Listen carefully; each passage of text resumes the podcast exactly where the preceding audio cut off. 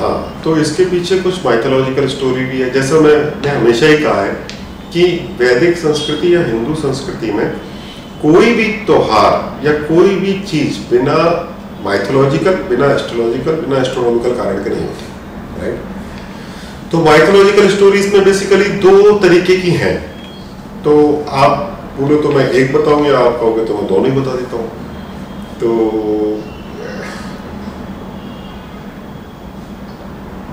तो पहली स्टोरी जो है, वो शिव और पार्वती से संबंधित है। तो जब हमारे माइथोलॉजिकल स्टोरीज में क्या है कि जब पार्वती सती रूप में थी राइट शक्ति रूप में थी, उसके बाद चूँकि उनका देहांत हो गया, उन्होंने उन्होंने समाधि ले ली, फिर पार्वती के रूप में वो पैदा हुई। और पार्वती के रूप में जब वो पैदा हुई तो शिव को दोबारा प्राप्त करने के लिए उन्होंने श्रावण मास में तपस्या करना चालू किया। और श्रावण मास में चूँकि उन्होंने तपस्या की और फिर शिव प्रसन्न हुए और शिव, उन्होंने पार्वती को पत्नी के रूप में स्वीकार किया, इसीलिए श्रावण मास के दिन, श्रावण मास में हम लोग व्रत रखते हैं। जिन महिलाओं का, जिन स्त्रियों की शादी नहीं होती, वो तप करती हैं, व्रत रखती हैं और उनको अच्छा वर मतलब शिव जैसा वर प्राप्त होने के लिए श्रावण के सोमवार का व्रत किया जाता है।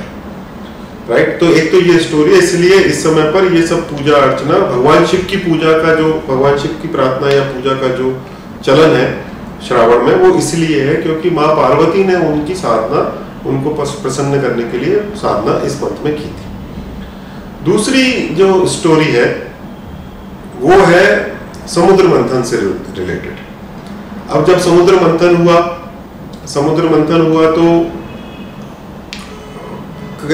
काफ़ी तरीके की चीज़ें निकली।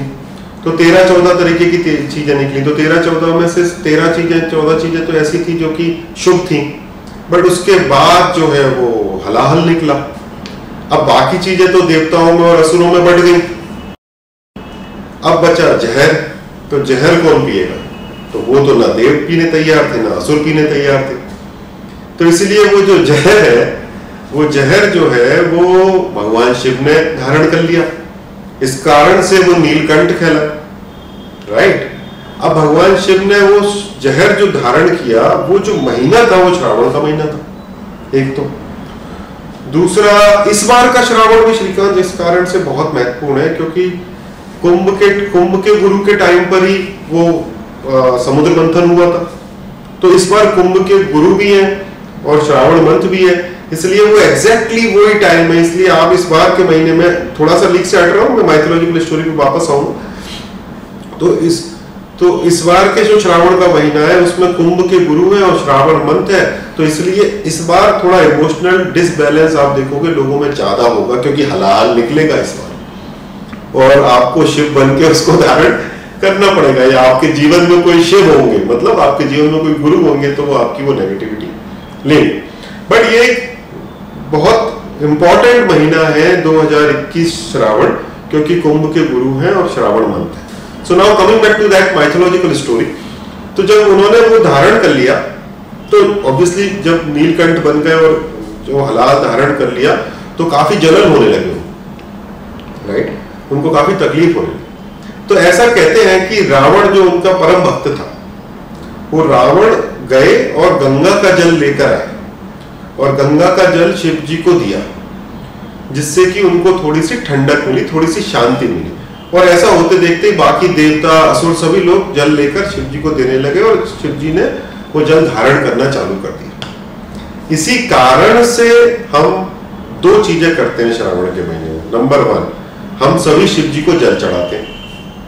राइट नंबर टू जो कावड़िया आप देखते हो ना ये कावड़िया जाते हैं गंगा जी का जल लेकर आते हैं और शिव जी पर चढ़ाते हैं। कभी वो बैजनाथ धाम पे कभी आ, आ, अलग अलग शिवलिंग पर या ज्योतिर्लिंग पर चढ़ाते हैं राइट उसका भी सिग्निफिकेंस यही है इसी कारण से चढ़ाते हैं। अब नॉर्मली हर आदमी तो गंगा जी तक जा नहीं पाता बट अपने आसपास में जो भी पवित्र नदी होती है वहाँ से वो जल लेकर आते हैं और शिव जी को चढ़ाते हैं क्योंकि शिव जी इससे बहुत प्रसन्न होते हैं। तो इन कारण से ये एक्टिविटीज़ आप होते हुए देखते हो कि लोग श्रावण में शिव जी को जल चढ़ाते हैं, क्योंकि इस समय पर वो हलाहल रूप में आए थे और शिव को सुकून मिलता है जब आप उन पर श्रावण में स्पेशली जल चढ़ाते